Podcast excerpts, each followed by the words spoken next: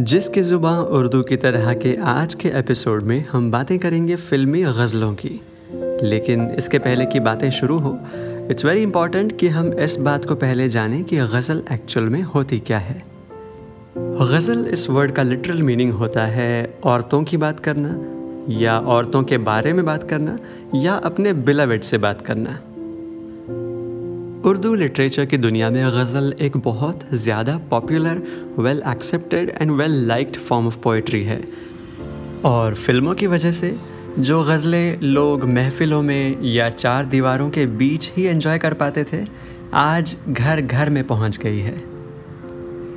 तो चलिए, आज हम डिस्कस करेंगे तीन बेहतरीन गज़लों को जो हमने पॉपुलर फ़िल्मों में सुनी थी।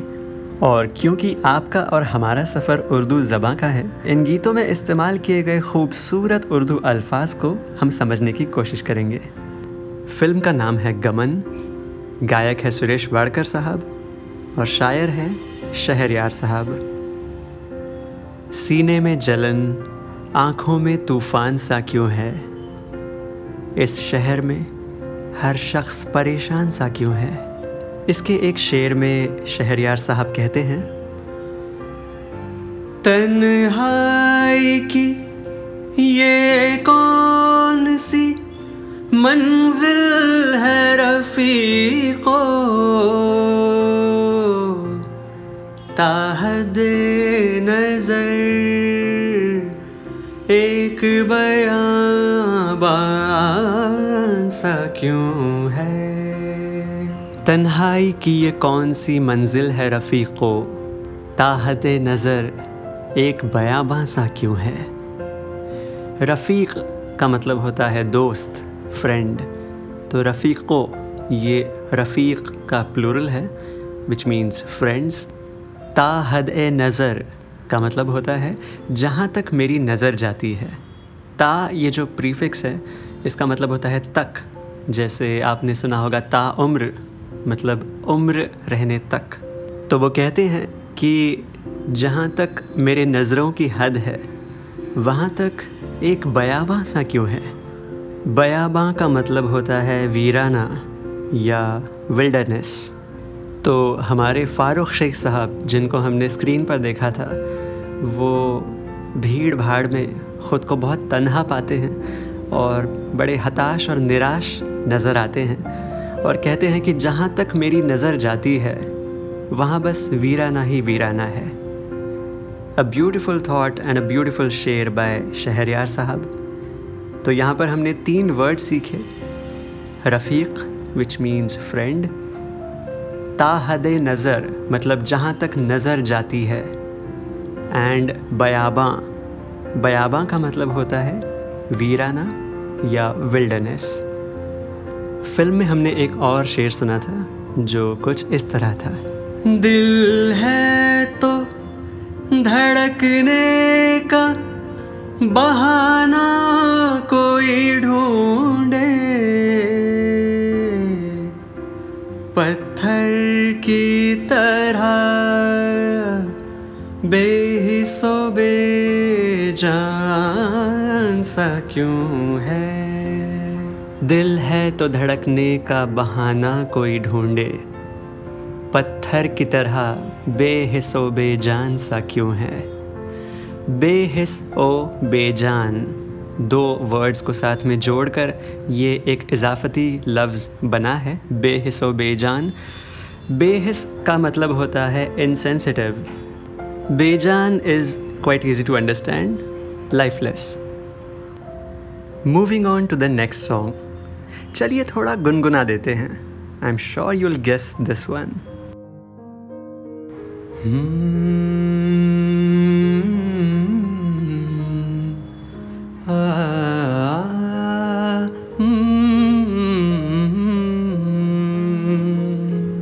चुपके चुपके रात दिन, आँसू बहाना याद है। हमको अब तक आशिकी का वो ज़माना याद है। ग़ुलाम अली साहब ने गाई हुई ये खूबसूरत गज़ल आई एम श्योर ऐसा कोई इंसान नहीं होगा जिसने ये गज़ल नहीं सुनी होगी। सुनी भी होगी, किसी की याद में गाई भी होगी। फ़िल्म निकाह में हमने इस गज़ल को सुना था एंड वैसे देखा जाए तो इस गज़ल के कई सारे शेर हैं, लेकिन फ़िल्म में हमने सिर्फ़ तीन अशार सुने थे। अशार क्या होता है? अशार शेर का बहुवचन होता है प्लूरल तो आइए, उसी में से एक शेर को सुनते हैं। खेच लेना वो मेरा पर्दे का कोना, दफतन खेच लेना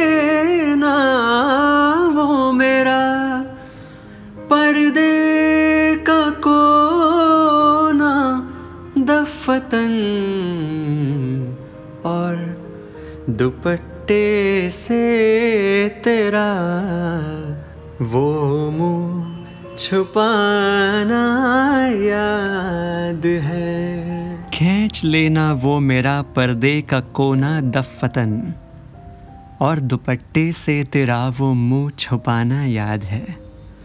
दफतन का मतलब होता है अचानक। पता है, दफतन इस वर्ड ने मुझे कई सालों तक बहुत परेशान किया है। पता नहीं कितनी बार मैंने इस गज़ल को स्टेज पर गाया होगा, लेकिन बिना इस वर्ड का मतलब समझे। लेकिन जब इसका मतलब मैंने समझा तो गाने में और मज़ा आने लगा। And that is exactly the purpose of जिसकी ज़ुबान उर्दू की तरह, ताकि हम पोइट्री को ज़्यादा समझें और अच्छी तरह से गाएँ।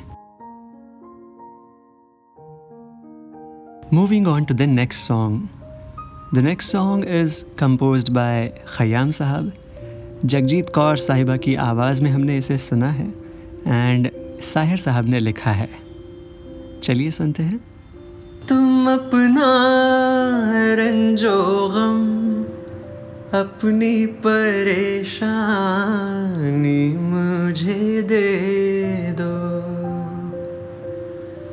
तुम्हें गम की कसम इस दिल की वीरानी मुझे दे दो। इसका एक शेर कुछ इस तरह है। मैं देखूँ तो सही, दुनिया तुम्हें कैसे सताती है। कोई दिन के लिए अपनी निगहबानी मुझे दे दो। निगहबानी का मतलब होता है प्रोटेक्शन या केयरिंग अगले शेर में वो कहते हैं वो दिल जो मैंने मांगा था, मगर गैरों ने पाया था। ये दिल जो मैंने मांगा था, मगर गैरों ने पाया था। बड़ी शय है अगर उसकी पशेमानी मुझे दे दो। वो दिल जो मैंने मांगा था, मगर गैरों ने पाया था। बड़ी शय है अगर उसकी पशेमानी मुझे दे दो। शय का मतलब होता है चीज़, थिंग। कि बड़ी बात होगी अगर उसकी पशेमानी। पशेमानी मतलब रिग्रेट पछतावा रिपेंटेंस कि ये पछतावा भी तुम मुझे दे दो। साहिर साहब कहते हैं कि तुम्हारा रंज, तुम्हारा गम, तुम्हारी परेशानी, तुम्हारी वीरानी, तुम्हारे सारे दुख तुम मुझे दे दो। रंज व गम, ये भी एक इजाफती लफ्ज़ है। मतलब दो अल्फाज को मिलकर ये लफ्ज़ बना है। रंज ओ गम। गम का मतलब हमें पता है दुख। रंज का मतलब भी दुख ही होता है। या ग्रीफ कह सकते हैं, या सौरो। है कितना खूबसूरत गीत है ये राइट इस गीत को हमने सुना था शगुन इस फ़िल्म में। एंड वैसे देखा जाए तो फ़िल्मों में एक से बढ़कर एक गज़लें हमने सुनी हैं। लेकिन ये जो वक्त होता है ना, ये थोड़ा सा सख्त होता है। तो आज के एपिसोड को हम यहीं पे ख़त्म करते हैं। लेकिन अगली बार और ख़ूबसूरत अल्फाज मैं लेकर आऊँगा। यू आर लिसनिंग टू जिसकी ज़ुबान उर्दू की तरह मेरा नाम है सागर सावरकर।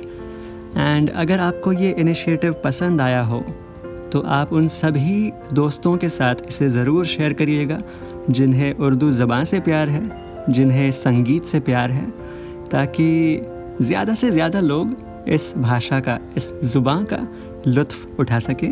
आप इसे रेट भी कर सकते हैं। एंड अगर आपका दिल चाहे तो एक छोटा सा रिव्यू भी लिख सकते हैं। and that would mean a lot to me. Thank you so much for listening. See you next time.